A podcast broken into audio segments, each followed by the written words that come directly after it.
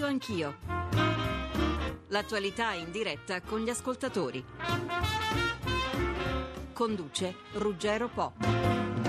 Buongiorno a tutti, per le larghe intese oggi è il giorno della verità. Fra meno di un'ora, fra mezz'ora per la precisione, Enrico Letta si presenterà all'aula di Palazzo Madama. Chiederà un rinnovo di fiducia dopo i fatti ben noti degli ultimi giorni. Obiettivo 2015 con gli impegni presi di fronte al Paese e alla comunità internazionale. Il governo supererà questo scoglio? I mercati sembrano crederci, ma forse no. La situazione nel partito di Berlusconi è tuttora assolutamente fluida dopo lo strappo del segretario Alfano. Impossibile quantificare chi dei senatori azzurri voterà nell'uno o nell'altro modo, anche se leggo dalle agenzie che Giovannardi, entrando adesso a Palazzo Madama, dice eh, i 40 parlamentari che voteranno la fiducia ci saranno. Comunque la conferma dei ministri dimissionari che questa mattina siederanno sui banchi del governo è un segnale importante, ma in questa giornata, cominciata già da qualche ora nelle segrete stanze con gli ultimi incontri-scontri, tutto può ancora accadere. E allora? Saluto Gavino Moretti che per tutta la mattinata mi accompagnerà in questa lunghissima diretta che terminerà alle 13 dalla postazione di Palazzo Madama. Gavino Moretti, buongiorno. Buongiorno Ruggero e un saluto agli ascoltatori. Fammi salutare Pierluigi Magnaschi che è direttore di Italia Oggi e di Milano Finanza, ci accompagnerà per buona parte del nostro percorso. Direttore Magnaschi, eh, buongiorno giornata, grazie. Saluto un ascoltatore che è Francesco Giammarini da Palermo. Buongiorno Francesco. Buongiorno Ruggero. Allora, cominciamo con Gavino Moretti e cominciamo con l'atmosfera al Senato, quando mancano più o meno 30 minuti all'intervento del Presidente del Consiglio. Allora, oggi al Senato si respira chiaramente l'atmosfera di una giornata storica. È da anni che al Senato eh, si vivono di tanto in tanto queste battaglie epiche, diciamo, dove si conta il senatore, si attendono fino all'ultimo i numeri per capire come andrà a finire. È dal 2006 il governo Prodi ci ha abituato a queste giornate fin dal suo insediamento. E oggi stiamo vivendo una giornata in cui c'è una doppia partita, perché da una parte c'è eh, la, la, la sfida del governo Letta che arriva in aula Aula e chiede una fiducia forte, ampia, per andare avanti per tutto il 2014, deve arrivare alla quota simbolo che è di 161 senatori, parte da 137, vedremo cosa succederà oggi. Eh, dall'altra c'è anche una partita politica eh, gigantesca, storica se vogliamo, perché per la prima volta c'è una spaccatura nel Popolo della Libertà e il segretario Alfano ha una linea diversa dal leader e fondatore Berlusconi e vedremo quindi anche in aula cosa succederà, perché ricordiamolo, l'ex premier Berlusconi è senatore senatore, oggi sarà in aula, quindi in, ha annunciato che sarà presente e quindi ve, sarà, una, sarà, una, partita anche bella da raccontare in diretta e, e vedremo certo. cosa succederà. Si annunciano anche molti colpi di scena, alcuni senatori non hanno detto come voteranno, lo sapremo all'ultimo minuto. Il voto sarà palese, quindi sapremo minuto per minuto, eh, nome per nome, chi avrà votato che cosa. Sì, il voto al Senato in questi casi è palese, quindi si tratta di dire sì o no alla fiducia, e, i senatori passano davanti all'Aula quest'Aula eh, davanti ai banchi del governo esprimono il proprio, il proprio, parere, quindi è tutto veramente palese e raccontandolo in diretta lo si percepisce, si possono anche fare proprio i conti man mano. Sì. Sento, e... Ehm, sento, gli effetti dell'ambiente, sento un brusio in sottofondo, tu sì, hai l'aula sotto controllo. L'aula ti sotto stai... controllo, alcuni senatori stanno arrivando e stanno parlando, stanno arrivando anche ministri e sottosegretari. Come dicevi, l'effetto oggi della, dello stop alle dimissioni dei cinque ministri del PDL sarà quello di vederli seduti ai banchi del governo governo. Questo effetto non è da poco perché dall'idea del Presidente del Consiglio convinto che l'esperienza delle larghe intese non sia ancora finita e quindi salvo sorprese i cinque ministri a partire dal Vice Premier Alfano siederà vicino a Enrico Letta quando poi Enrico Letta si alzerà in piedi sì. per leggere il suo discorso. Vi dico solo per darvi un clima dell'attesa che il Premier entrerà da un ingresso laterale del Senato, entrerà da Via del Salvatore, da San Luigi dei Francesi e lì c'è un assedio di cameraman operatori che vogliono riprendere, vogliono riprendere l'ingresso ingresso del Presidente del Consiglio e in più tutto intorno al Senato sono allestite postazioni radio-televisive anche di sì. tv straniere perché ricordiamolo questa crisi è stata vissuta molto in diretta anche dai paesi dell'Eurozona che sono preoccupati dalle possibili conseguenze ma c'è anche enorme curiosità perché comunque l'ex Premier Berlusconi è ancora capace di attirare molta attenzione mediatica quindi la partita di oggi interessa molto anche sullo scenario sì. internazionale. Allora, per quanto riguarda le dirette vi ricordiamo ancora una volta, noi saremo insieme fino alle 13, poi questo pomeriggio il testimone per quello che seguirà passerà a altri colleghi, noi manderemo in primo piano tutto l'intervento di Enrico Letta, seguiremo in ogni modo il dibattito con Gavino Moretti che commenterà e ci racconterà anche quello che durante le varie interviste ci saremo persi. Io chiedo immediatamente, un, uh, chiedo fra poco un commento al direttore di Italia Oggi, Magnaschi, al uh, deputato del Partito Democratico Davide Zoggia che è collegato con noi. Buongiorno onorevole. Buongiorno a voi. Ma siccome Radio Anch'io, eh, proprio nella prima parte, non abbandona la sua mission, che è quella del programma degli ascoltatori, è l'ascoltatore che ha la prima parola. Francesco da Palermo, a lei. Sì, il rebus del voto di oggi in tarda mattinata potrebbe avere come esito la fiducia, votata più o meno in blocco dal PDL Forza Italia. Se così fosse, quale potrebbe essere la mossa del Premier Letta per uscire da una condizione in cui la forza relativa del centrodestra potrebbe diventare opprimente per il proseguo dell'azione dell'esecutivo? Grazie e buona giornata. Pierluigi Magnaschi. Questa è una giornata politicamente storica, una delle più storiche fra, negli ultimi trent'anni. Eh, non a caso Letta eh, quasi, ha assunto quasi una decisione provocatoria.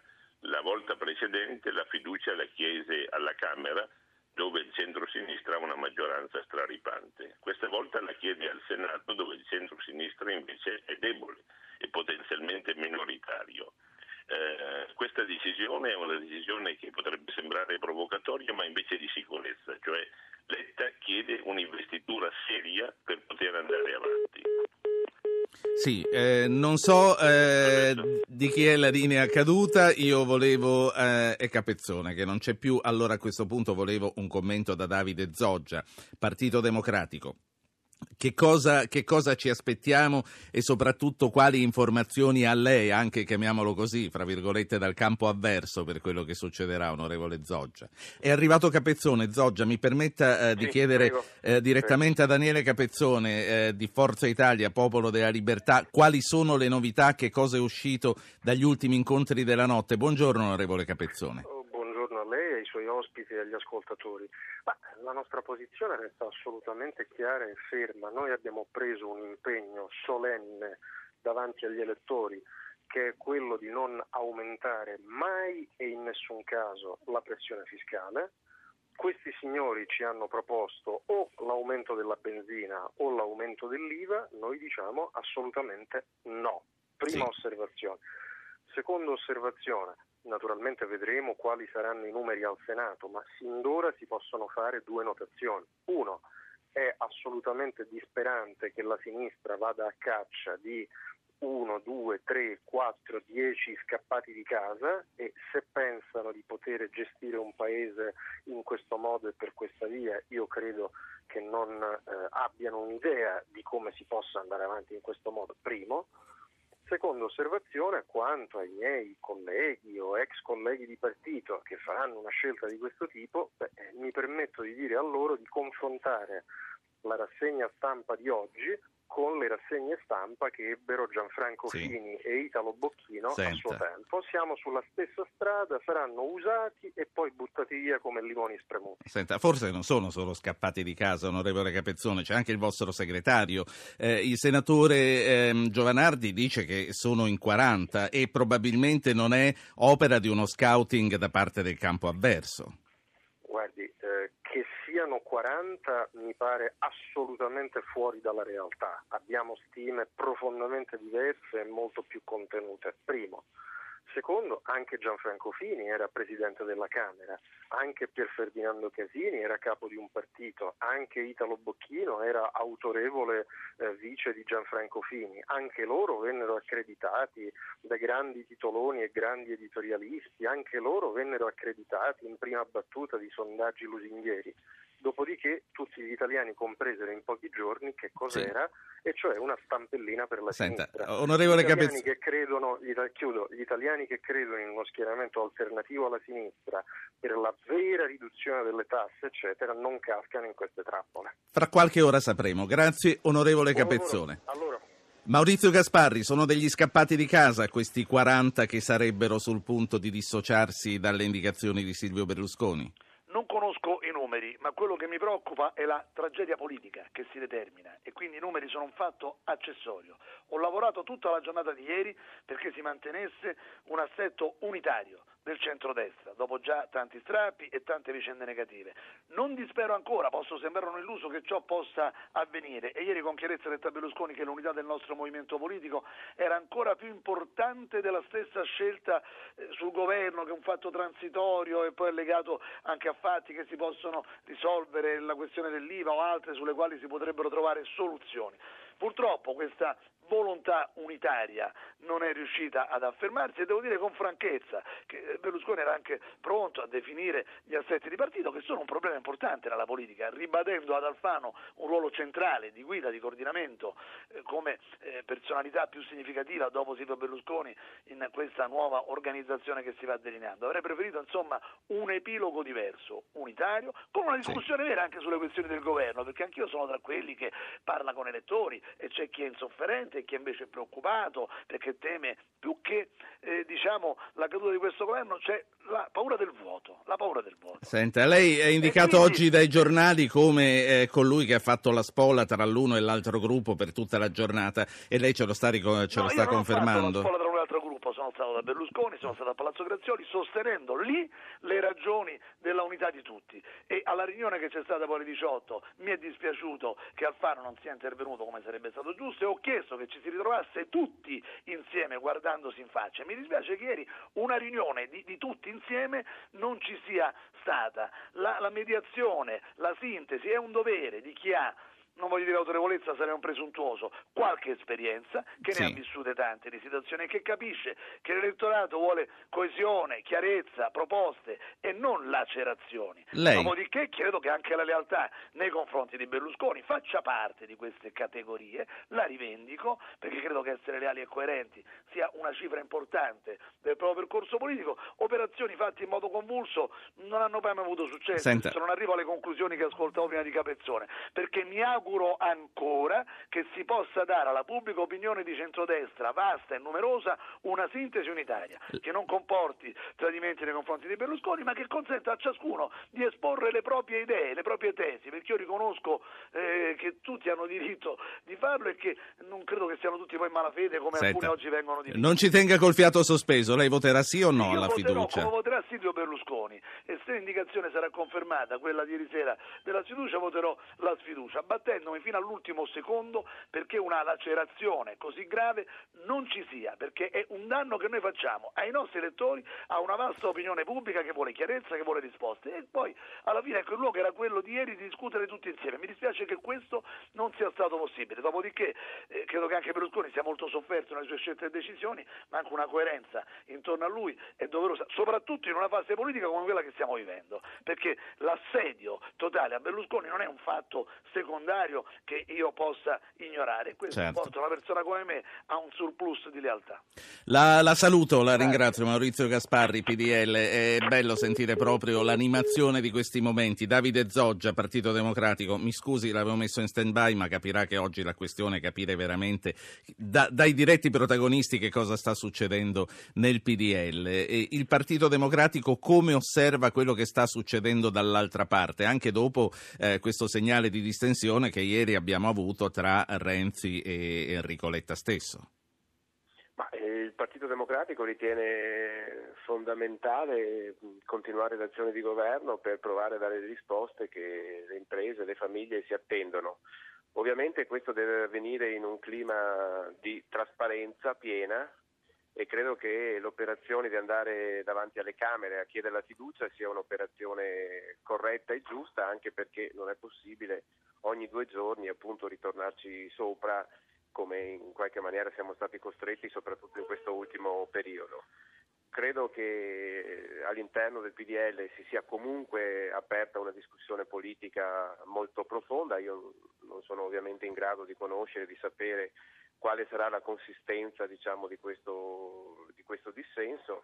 Eh, fatto sta che insomma, il, fatto, il, fatto, politico si sta, si sta consumando, poi eh, vedremo appunto tra poche ore quale sarà il risultato finale. Ecco, io direi a differenza di quanto ha detto Capezzone che qui eh, il tema eh, non è l'aumento dell'IVA eh, che poteva già essere scongiurato con la misura che si stava adottando in Consiglio dei Ministri o l'IMU, insomma il tema vero è, il fatto che Berlusconi non è riuscito a scindere le sue questioni personali giudiziarie dalle questioni del governo. Questo è un dato che secondo me ha provocato anche all'interno della forza politica del PDL quella discussione a cui stiamo, stiamo discutendo. Insomma e, quindi vedremo nelle prossime ore gli sviluppi. Gavino Moretti, domande per il Partito Democratico. Ma intanto eh, al Partito Democratico chiedo una domanda di reazione, diciamo, perché una possibilità, se ne parla in questi minuti al Senato, è che alla fine eh, Silvio Berlusconi faccia una marcia indietro tattica e quindi dia l'indicazione di votare sì alla fiducia. Questo anche perché eh, abbiamo sentito Maurizio Gasparri, a quando gli ho chiesto se vota sì o no, non ha detto sì o no, ma ha detto voterò come voterà Silvio Berlusconi, quindi probabilmente probabilmente ancora questa indicazione non c'è. Non c'è e in più eh, a Palazzo Madama siamo venuti a sapere che il segretario Alfano sta tentando un estremo tentativo e potrebbe recarsi a Palazzo Grazioli questa mattina, in questi minuti. Vedremo se questo porterà sì. a qualche risultato e per darvi una fotografia ultima prima di aspettare la, sì, la risposta. La risposta di Zoggia, di Zoggia tra l'altro. Sì. La parte del Senato dove siedono i banchi del PDL è praticamente vuota, segno che sono riuniti e stanno parlando. Zoggia. Ma insomma il fatto politico, come dicevo prima, si è compiuto, cioè esiste all'interno di quella forza politica comunque una profonda diciamo, spaccatura di idee diverse. Eh, è vero che la politica è l'arte del possibile, eh, ma eh, francamente le affermazioni fatte da Berlusconi in persona contro il Presidente Letta, contro il Presidente Napolitano, bah, insomma, io credo siano difficilmente recuperabili con un voto diciamo, di, di, fiducia. E quindi eh, è interessante capire se all'interno di quella forza politica, se all'interno del PDL eh, possa nascere diciamo, una forza che si avvicina molto di più al Partito Popolare Europeo, europeo. Cioè se anziché avere un partito in mano a delle diciamo, anime più estremiste, eh, in questo questi giorni hanno anche consigliato molto Berlusconi, all'interno di quella forza politica, dicevo, prevalga invece un ragionamento più legato a una forza, a una forza popolare, insomma di ispirazione europea. Mi pare questo il tema, quindi se questo nucleo eh, si dovesse costituire è evidente che le valutazioni che faremo saranno valutazioni appunto sul fatto che il governo Letta può continuare il proprio, il proprio lavoro. Insomma. Senta, ah, e poi la saluto perché anche lei ha il suo da fare oggi. Da voi verrà, da voi alla Camera verrà nel pomeriggio, no? È calendarizzata nel pomeriggio la discussione, giusto? Sì. Senta, a Capezzone che eh, vi accusa di andare a cercare qualche scappato di casa, che cosa risponde?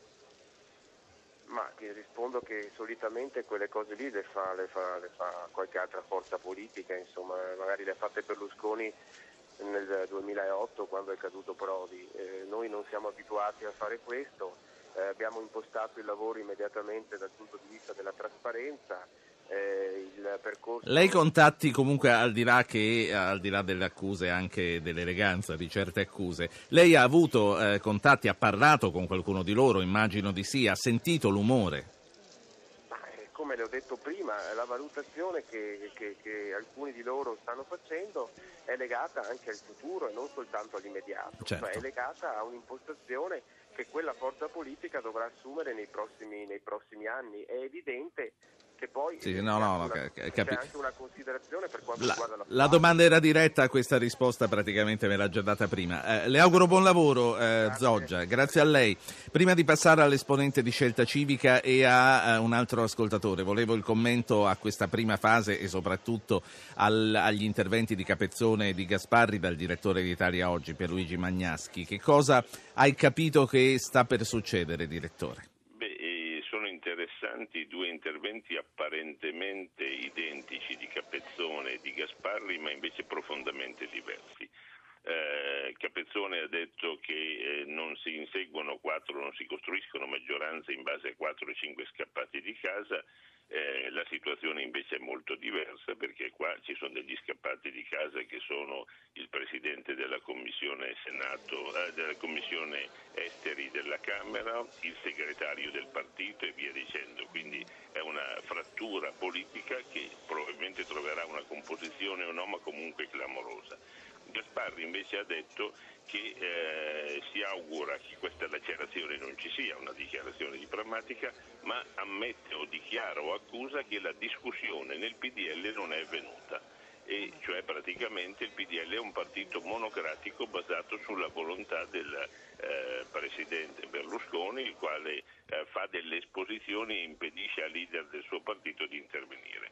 Ancora con Giorgia invece dice che gli scappati di casa noi non li cerchiamo perché questa tecnica è una tecnica adottata sì. soltanto da Berlusconi. Non è vero perché eh, proprio la segreteria del partito ufficialmente all'inizio di questa legislatura cercò, gli, eh, cercò e stimolò l'uscita degli scappati di casa dal Movimento sì. 5 Direttore, ti interrompo perché Gianluca Susta, il capogruppo di Scelta Civica, sta per entrare in aula, quindi eh, non vorrei trattenerlo ancora a lungo, insomma eh, ci rendiamo conto che stiamo lavorando in una giornata che, eh, mettiamolo fra virgolette, ma un po' storica lo è. Eh, senatore Susta, Scelta Civica, a questo punto ehm, immagino, come abbiamo sentito anche nei giorni scorsi, che eh, continui nel suo lavoro di ricomposizione di un centro. Quali sono sono le novità?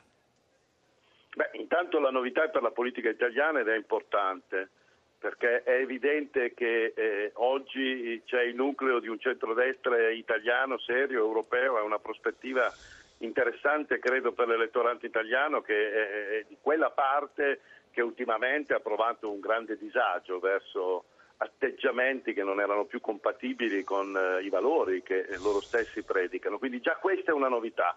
Il resto non credo che eh, lo possiamo anticipare in tutti i dettagli. Riguarda, eh, per quel che riguarda noi, credo che abbiamo visto lungo. Molti di noi sono persone che hanno, non certo io, altri dico in scelta civica, persone che hanno rotto con quella storia anche in momenti anticipati sulla base di, delle stesse motivazioni che vengono utilizzate e quindi quando, quando Capezzone dice faranno la fine di Fini, di Casini e di, di Follini, di chi se n'è andato, lei pensa che sia una profezia che si avvererà? Assolutamente sì, a maggior ragione, a maggior ragione nei confronti di un Berlusconi che in queste ultime settimane purtroppo ha dimostrato che la compatibilità tra lui e i principi democratici che pure ci sono nel mondo conservatore e liberale europeo sono molto molto diversi. Senta, la, io la lascio entrare in aula, fra poco sapremo chi voterà che cosa, ma mi dica una cosa, immagino che eh, nemmeno lei sia stato con le mani in mano in questi giorni. I 40 di cui parla Giovanardi, secondo lei sono mm, verosimili? Ma io sono più prudente però non posso come dire, commettere, dire una bugia, io sono un credente, quindi non è vero che sono rimasto con le mani in mano. Lei, lei, ne ha contati, no, ho detto che non è rimasto con le mani in mano. Eh, no, no, lo so, ma ah. mi guardo bene dal negarlo, insomma. Sì, sì. Ma quindi lei che, che, quindi ha fatto, chiamiamolo scouting o chiamiamo come vogliamo, secondo lei sono meno di 40? Scouting non è la parola giusta. No. C'è stato eh, è, è, stato un po' più nobile perché eh, la bugia da una parte ma non voglio compensarla con la bugia dall'altra. Il scouting non è, non è, un problema di scouting. Il rafforzamento della convinzione che era necessario innescare un processo politico, questo è stato il tempo che noi abbiamo dedicato. Quanti sono? Io secondo me sono meno di quelli che eh, ha detto Giovanardi. Vada in aula, dopo la, la vedremo e la sentiremo votare. Grazie a Gianluca Susta, Scelta Civica, un ascoltatore da Noto, Pino, buongiorno. Buongiorno Ruggero, vede a me interessa poco e credo anche agli italiani interessa poco che fine faranno coloro che appoggeranno eh, il, ehm, del PDL appoggeranno il governo. È un segno grande, è un segno che ci dà speranza un po' a tutti. Dico solo cose straordinarie, quelle che stanno succedendo in questo momento. Il Partito, eh, della, il partito della Libertà ecco, è stato sempre coriaceo, ora comincia, io credo con la ragione, a avere qualche crepa. Nel PD invece c'è un po' di opportunismo, ecco, ancora non ho visto una azione, una eh, presa così anche dell'iniziativa, perché campano di rendita, si stanno ricompattando un po' sulle sventure del PDL. Vede, i leader debbono fare sempre di più i conti con i cosiddetti falchi e colombe, non possono più governare perché gli sfuggono tutti. Allora, questo che sembra un comportamento dal punto di vista politico da biasimare, io invece direi perché non lo trasformiamo in un comportamento virtuoso. si potrebbe provare così a Sì. salvare il salvabile prima di andare alle elezioni. La proposta. Allora, tenti Letta di fare una maggioranza con tutte le colombe di tutti i partiti, tutti. Ecco, Sì. tutti coloro che veramente oggi vogliono scommettersi. Pino, Può darsi che Lei è un fiume in governeremo- piena, si deve fermare a un certo punto. Bene, buon lavoro e grazie per il servizio che fate. No, grazie a lei e grazie noi anche- Ci, ci consentite di partecipare attivamente a quello che succede nel palazzo. Sì, grazie, grazie Pino e grazie anche per aver accettato con ironia la mia battuta che era ironica. Loredana De Petris, Sel, buongiorno. Buongiorno. La acchiappo al volo anche a lei perché, perché chiaramente sta state iniziando. entrando e lui Sì. sta, sta cominciando a parlare. È vero che i banchi del PDL sono ancora vuoti in aula?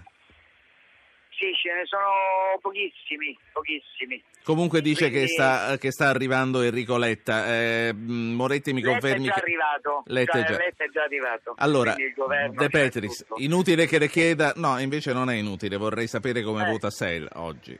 Ma noi intanto dobbiamo... Adesso ascolteremo attentamente il, eh, il discorso del Presidente. È chiaro che per noi siamo stati siamo all'opposizione del governo di Larghe Intese, abbiamo, non abbiamo assolutamente condiviso la scelta del PD, è, è necessario e questo vogliamo capire se ci sarà davvero un segno diciamo, di discontinuità forte e, e secondo diciamo, quindi il ragionamento che, che Letta farà oggi faremo le nostre valutazioni. Grazie.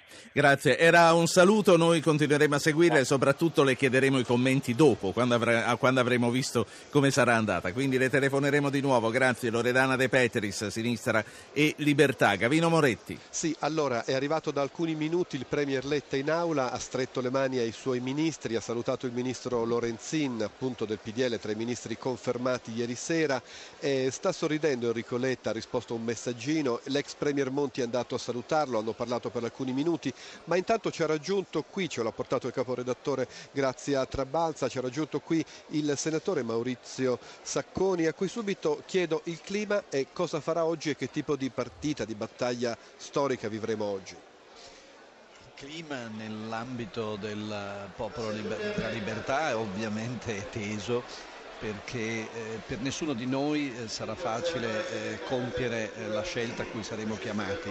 Credo mh, per la gran parte dei parlamentari, per quelli che voteranno in un modo e per quelli che voteranno nell'altro.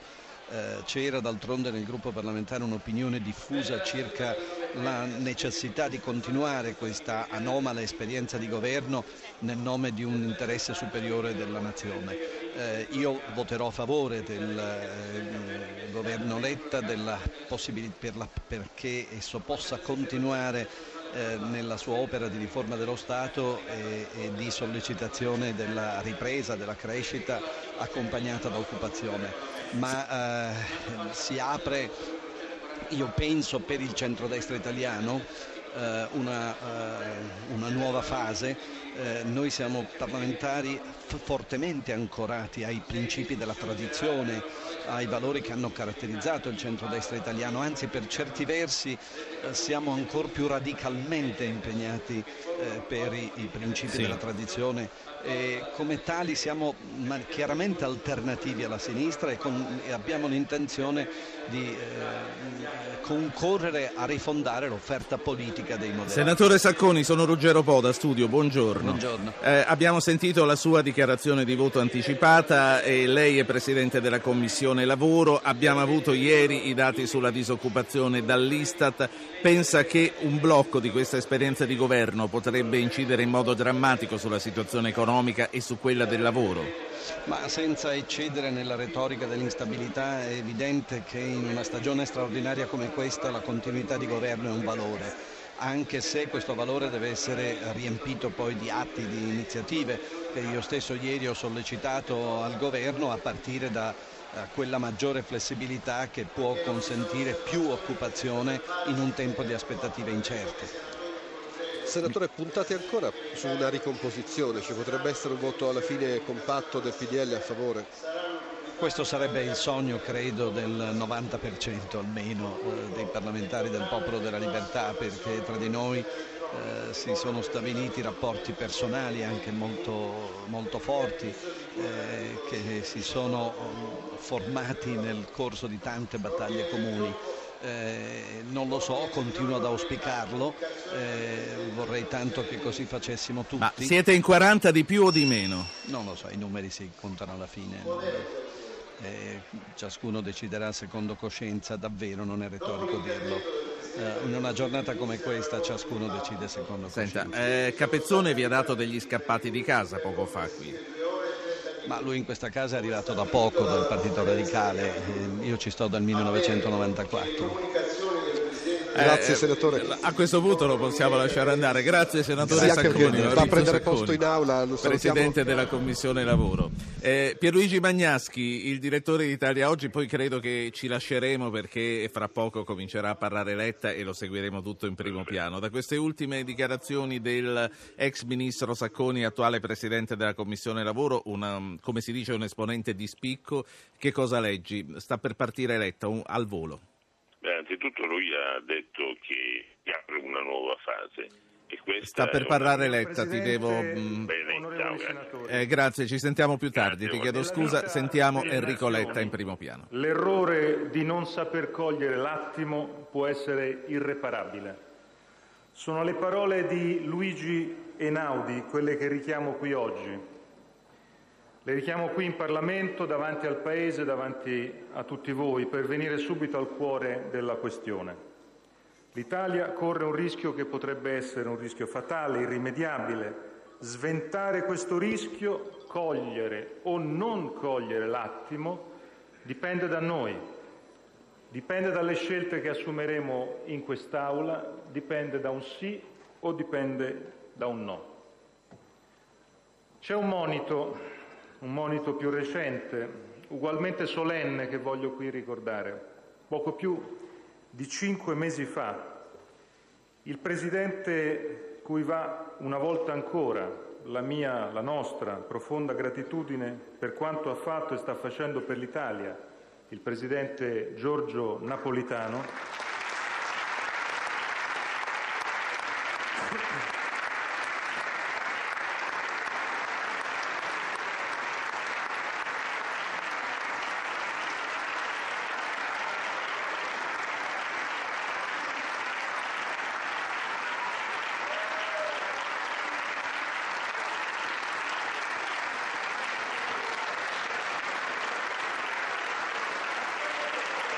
Solo per dire, Ruggero, che Letta è iniziato a parlare da alcuni minuti e quando ha citato il presidente Napolitano si sono invitava le Camere riunite ad offrire una testimonianza di consapevolezza e di coesione nazionale, di volontà di dare risposte vere ai problemi del Paese invitava tutti coloro che lo avevano appena eletto una seconda volta alla Presidenza della Repubblica, fatto unico nella nostra storia, a uno scatto di dignità, di attaccamento alle istituzioni, di amore per l'Italia.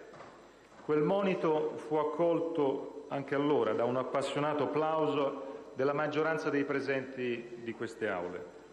Quel monito ha avuto come seguito nei mesi successivi l'impegno, con tutte le forze e la massima determinazione possibile del Governo, per costruire soluzioni tangibili ai problemi veri delle persone, per provare ad alimentare una rinnovata fiducia per la politica nella sua capacità di riformare l'Italia e anche, problema più serio, di riformare se stessa, per restituire al mondo l'immagine di un Paese giovane, dinamico, affidabile. I componenti del governo hanno dato prova di lealtà. Tutti, pur consapevoli dello spazio ristretto nel quale ci si muoveva, si sono adoperati in Consiglio dei Ministri e nell'attività da ministri per costruire insieme politiche efficaci, senza certo rinunciare alla propria identità politica, ai propri convincimenti di parte, ma lavorando tutti con vero spirito costruttivo.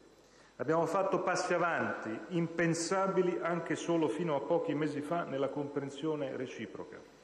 Ci siamo confrontati su un orizzonte più alto, su un orizzonte più nobile, quello dell'interesse generale degli italiani. E gli italiani nella stragrande maggioranza ci dicono, mi verrebbe da dire ci urlano, che non ne possono più delle messe in scena da sangue e arena e del si scannano su tutto, ma poi non cambia niente. Cambia se vogliamo che cambi. Cambia se ci predisponiamo noi per primi al coraggio.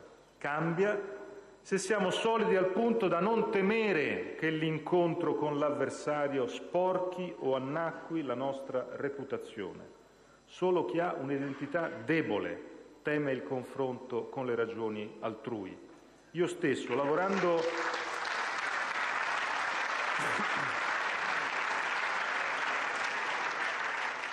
Io stesso, lavorando gomito a gomito coi ministri, con i parlamentari che militano in altri partiti rispetto a quello nel quale milito io, sono in grado oggi di apprezzare, testimoniare la passione che alberga in tutti i settori della politica italiana, settori che non sono il mio, settori che hanno dato esempio di vitalità complessiva del sistema ai quali voglio qui rendere testimonianza e che, voglio dire, rappresentano uno dei punti nevralgici della discussione che stiamo svolgendo.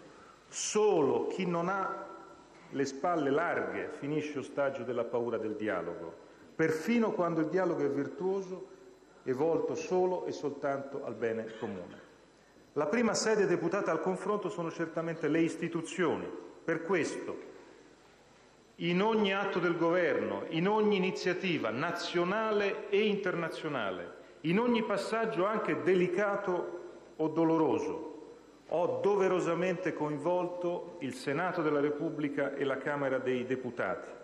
Personalmente, con oggi, ho risposto dell'operato del Governo io stesso in Parlamento 15 volte in poco più di 150 giorni ho ripristinato lo strumento del question time alla Camera. Dopo anni e anni di assenza, l'ho introdotto per la prima volta in quest'Aula nel Senato, perché questo è il luogo della sovranità popolare, perché il rispetto e l'amore per le istituzioni è intrinseco alla cultura, alla mia cultura, è costitutivo della mia storia personale e politica, perché il governo che guido è nato in Parlamento e se deve morire deve farlo qui, in Parlamento appunto, alla luce del sole, di fronte a tutti gli italiani. Questa trasparenza, con la linearità dell'azione politica ad essa sottesa, è il modo migliore per affrontare anche le più complesse e apparentemente inestricabili commistioni tra questioni diverse e in conflitto tra di loro. È il caso, non intendo certamente girarci attorno, della vicenda giudiziaria che investe Silvio Berlusconi. La vita del Governo, la decisione della Giunta per l'elezione del Senato sulla sua decadenza da senatore si sono sovrapposte in queste settimane in un crescendo di convulsioni che ha sempre più condizionato il dibattito pubblico. Un crescendo culminato mercoledì scorso nell'annuncio delle dimissioni da parte dei parlamentari del PDL giunto proprio mentre intervenivo a nome di tutta l'Italia davanti all'Assemblea generale delle Nazioni Unite. Ebbene, esattamente una settimana fa si è creata una situazione insostenibile che mi ha portato qui oggi a tracciare davanti a voi la separazione tra quella questione giudiziaria e l'attività di un esecutivo che è nato per servire l'Italia. I due piani non potevano né possono essere sovrapposti. La nostra Repubblica democratica si fonda sullo Stato di diritto, sul principio di legalità, sulla separazione dei poteri. E in uno Stato democratico le sentenze si rispettano, si applicano, fermo restando il diritto intangibile a una fermo restando il diritto intangibile ad una difesa efficace senza leggi o trattamenti né ad personam né contra personam un diritto che va riconosciuto e concesso a un parlamentare come a qualsiasi altro cittadino italiano. Onorevoli senatori, il Governo, questo Governo in particolare, può continuare a vivere e a fare bene solo se è convincente nella definizione del programma e nella sua attuazione, in un vero e proprio nuovo patto, giorno dopo giorno, con la prospettiva sempre focalizzata sui problemi veri delle persone, delle famiglie, delle imprese, della nostra comunità. Tutto il resto, le minacce quotidiane, le polemiche tossiche agitate strumentalmente, ingenera caos, disagio, sbarrimento nei cittadini. Di certo nulla di buono e sano porta alla gestione della cosa pubblica. tanto più in una stagione di gravissima complessità quale quella che stiamo vivendo.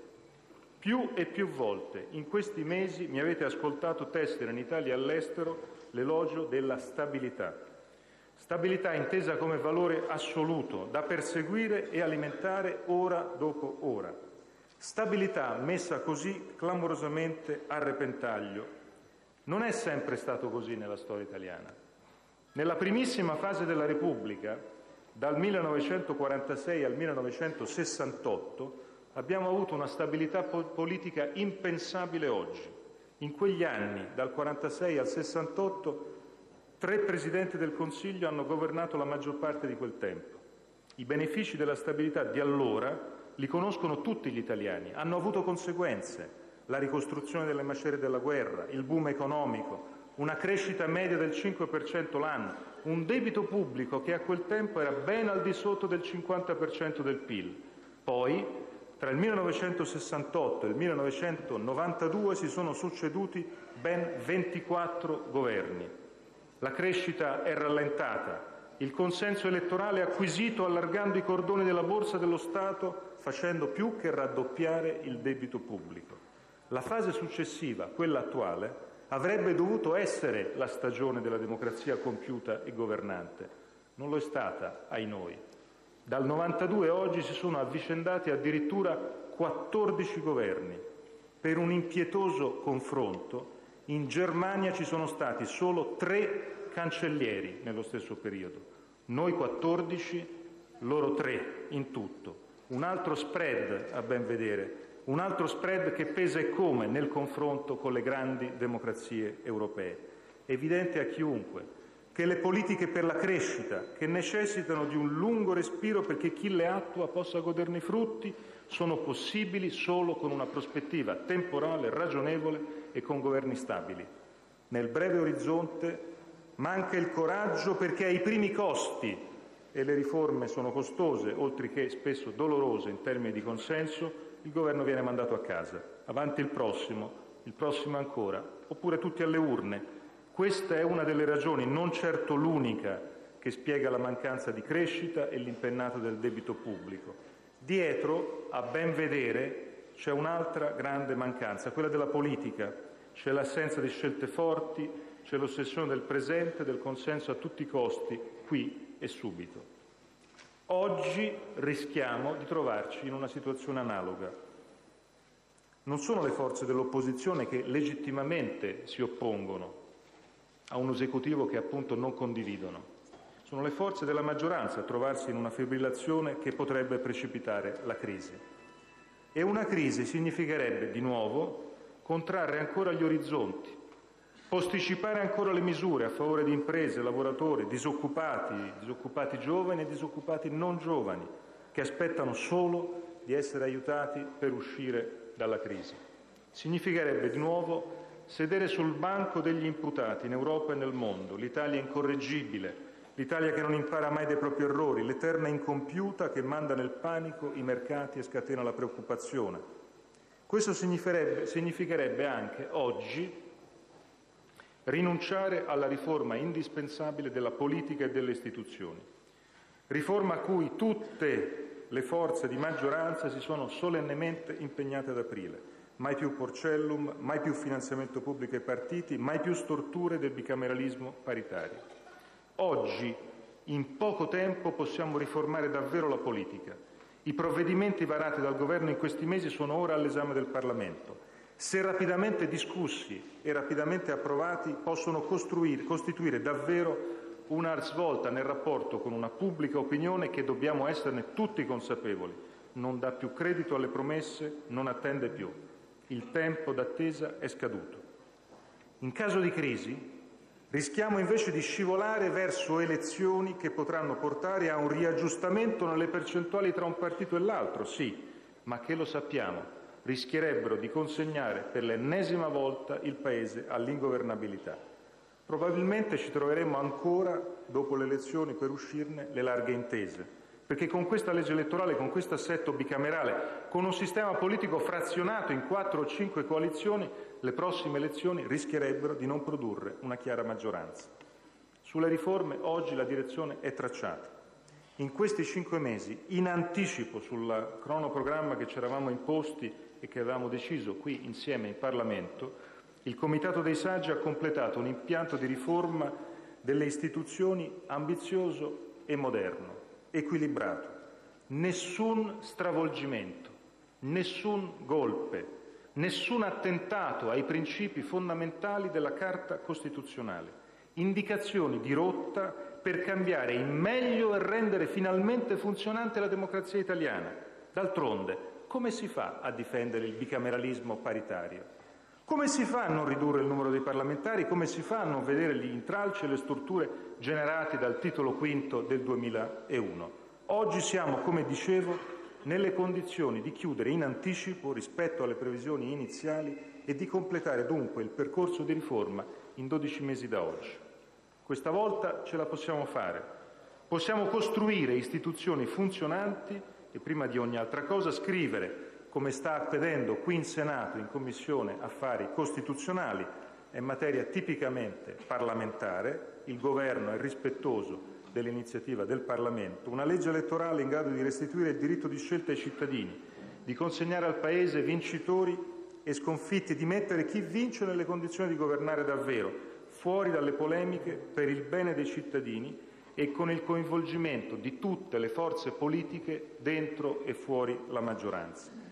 Il Governo dunque intende sostenere e accompagnare attivamente il percorso parlamentare che oggi, con la procedura di urgenza in atto qui al Senato, è un procedimento concreto di modifica dell'attuale legge elettorale, sia in previsione di una possibile pronuncia della Corte costituzionale, sia per evitare comunque il rischio che il Paese possa tornare al voto con l'attuale legge, che toglie ai cittadini il diritto di scegliersi gli eletti e che porta a maggioranze diverse, come capita questa volta, nelle due Camere.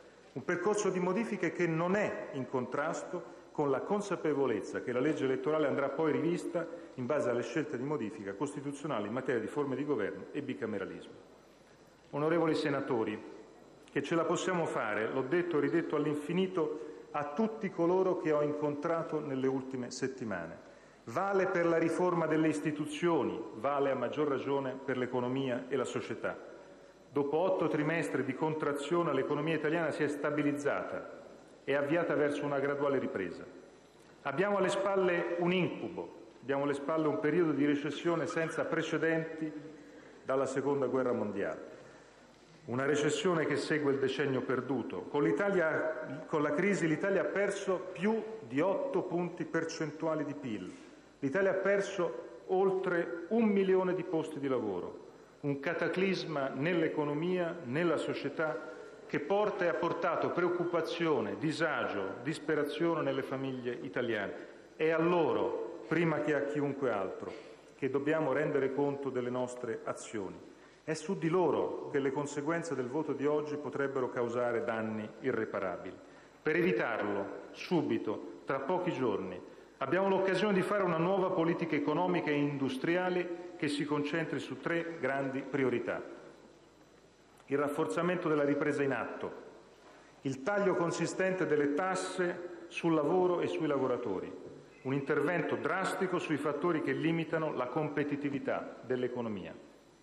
Dal suo insediamento il Governo ha investito oltre 12 miliardi di euro, quattro dei quali sul lavoro la cassa integrazione, gli ammortizzatori sociali, la lotta alla povertà. Lo ha fatto in costante e proficuo dialogo con il sindacato e con tutte le parti sociali ed è stata una buona notizia il documento comune sulla crescita presentato un mese fa dagli imprenditori e i sindacati, documento sul quale siamo pronti oggi al confronto. Il nostro obiettivo, dichiarato da tempo, è un aumento del PIL pari all'1 per il 2014 e superiore negli anni successivi. La legge di stabilità è l'occasione per raggiungere questi obiettivi e dimostrare al Paese che il cambiamento è in atto. Questo non significa, naturalmente, che abbiamo intenzione di arretrare di un millimetro nel processo di risanamento della finanza pubblica, anche perché ogni allentamento delle politiche si riflette pesantemente sui costi di finanziamento del nostro debito. Il risanamento ci ha consentito, grazie ai sacrifici di tutti gli italiani, all'azione degli esecutivi precedenti e di questo Governo, di uscire a fine giugno dalla procedura di infrazione per deficit eccessivo dell'Unione Europea. Ci ha permesso finalmente di non essere più sotto esame. Per questo vogliamo e possiamo confermare, con la serietà che ci è richiesta e di cui certo disponiamo, che rispetteremo gli impegni con l'Europa per il 2014. L'indebitamento nominale deve restare e resterà entro la soglia del 3%. L'indebitamento strutturale deve tendere e tenderà rapidamente verso il pareggio. Il peso del debito deve ridursi e si ridurrà. Nell'immediato il Governo adotterà le misure necessarie per ricondurre l'indebitamento del 2013 entro il 3%.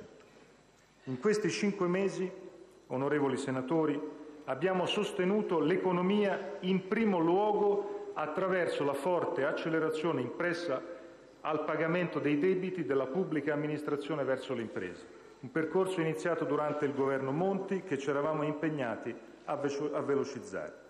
L'abbiamo fatto e documentato settimana dopo settimana. A oggi, 2 ottobre, alle imprese sono arrivati 12 miliardi di euro, con un'accelerazione di settimana in settimana. Completeremo il tutto nel 2014 e anche in questo caso non c'è certo bisogno di ricordare che l'eventualità di un governo debole rallenterebbe o addirittura impedirebbe di portare a compimento il pagamento. Interverremo poi per ridurre i costi delle bollette elettriche, rilanceremo politiche industriali di settore, continueremo interventi specifici a favore delle piccole e medie imprese, cuore del nostro sistema economico e imprenditoriale. In questi mesi abbiamo inoltre varato leggi a sostegno dell'edilizia, ecocompatibile, del mobile arredo, dell'efficienza energetica delle infrastrutture, iniziative per migliorare la qualità della spesa pubblica e dare sostegno alla domanda interna. Queste azioni proseguiranno nell'ultimo trimestre dell'anno, nel 2014. Non intendo certo qui stilarne la lista, è troppo lunga, ma siamo stati tutt'altro che il governo del rinvio. Lo dico perché voglio far presente che proprio oggi il Sole 24 Ore ha un inserto tutto dedicato al tema dei lavori per la casa, per le infrastrutture, per gli interventi ecocompatibili, antisismici, per il contrasto di interessi che rende possibile, che rende possibile che chi chiede una fattura abbia da un'altra parte l'interesse a ottenerla e da un'altra parte l'interesse di chi svolge una funzione effettivamente a farle e a fare tutto alla luce del sole. È la dimostrazione qui che chi parla di governo del rinvio mente, è la dimostrazione qui dei fatti concreti che in questi cinque mesi sono stati messi in campo per rilanciare l'economia, i posti di lavoro e le attività del nostro Paese. E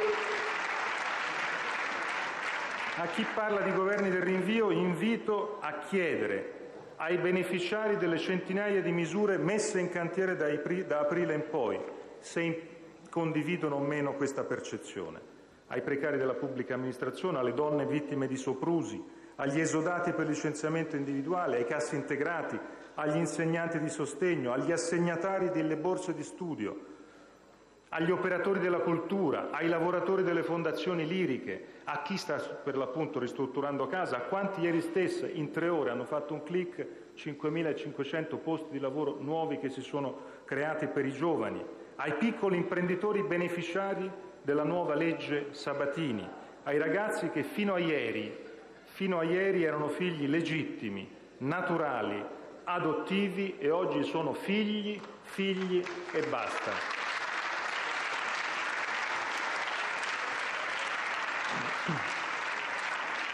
Potrei continuare. Invece che di rinvii parliamo di serietà. Serietà perché i problemi li abbiamo affrontati in questi mesi, con soluzioni immediate quando è stato possibile. Penso ancora alla cassa integrazione, alla riforma per rendere più rapida la giustizia civile, al piano casa per le giovani coppie e per i precari, alla legge contro il femminicidio, al diritto allo studio, alla cultura, all'edilizia scolastica che è ripartita, allo sblocco dei cantieri, ai primi interventi di lotta alla povertà, agli ecobonus, alla desfiscalizzazione di tanto lavoro per i giovani. Quando invece le soluzioni immediate non sono state oggettivamente percorribili, abbiamo scelto la via della costruzione paziente di riforme destinate a durare, certo oltre il nostro stesso mandato, è una scelta che rivendico, sì, è una scelta di serietà.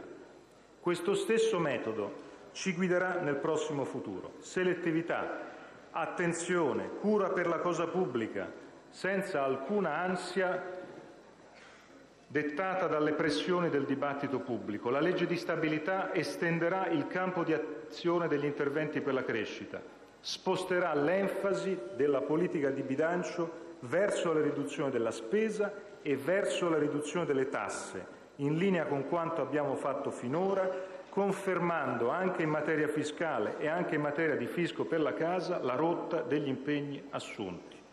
Proprio perché non vogliamo nuove tasse, intendiamo mettere il livello complessivo della spesa pubblica al centro dell'impostazione dell'azione di bilancio per il 2014. Al contenimento della spesa pubblica contribuirà il processo di revisione delle strutture pubbliche e delle loro procedure. Vorrei che questo passaggio fosse chiaro a tutti noi. Non ci sono, non esistono tagli di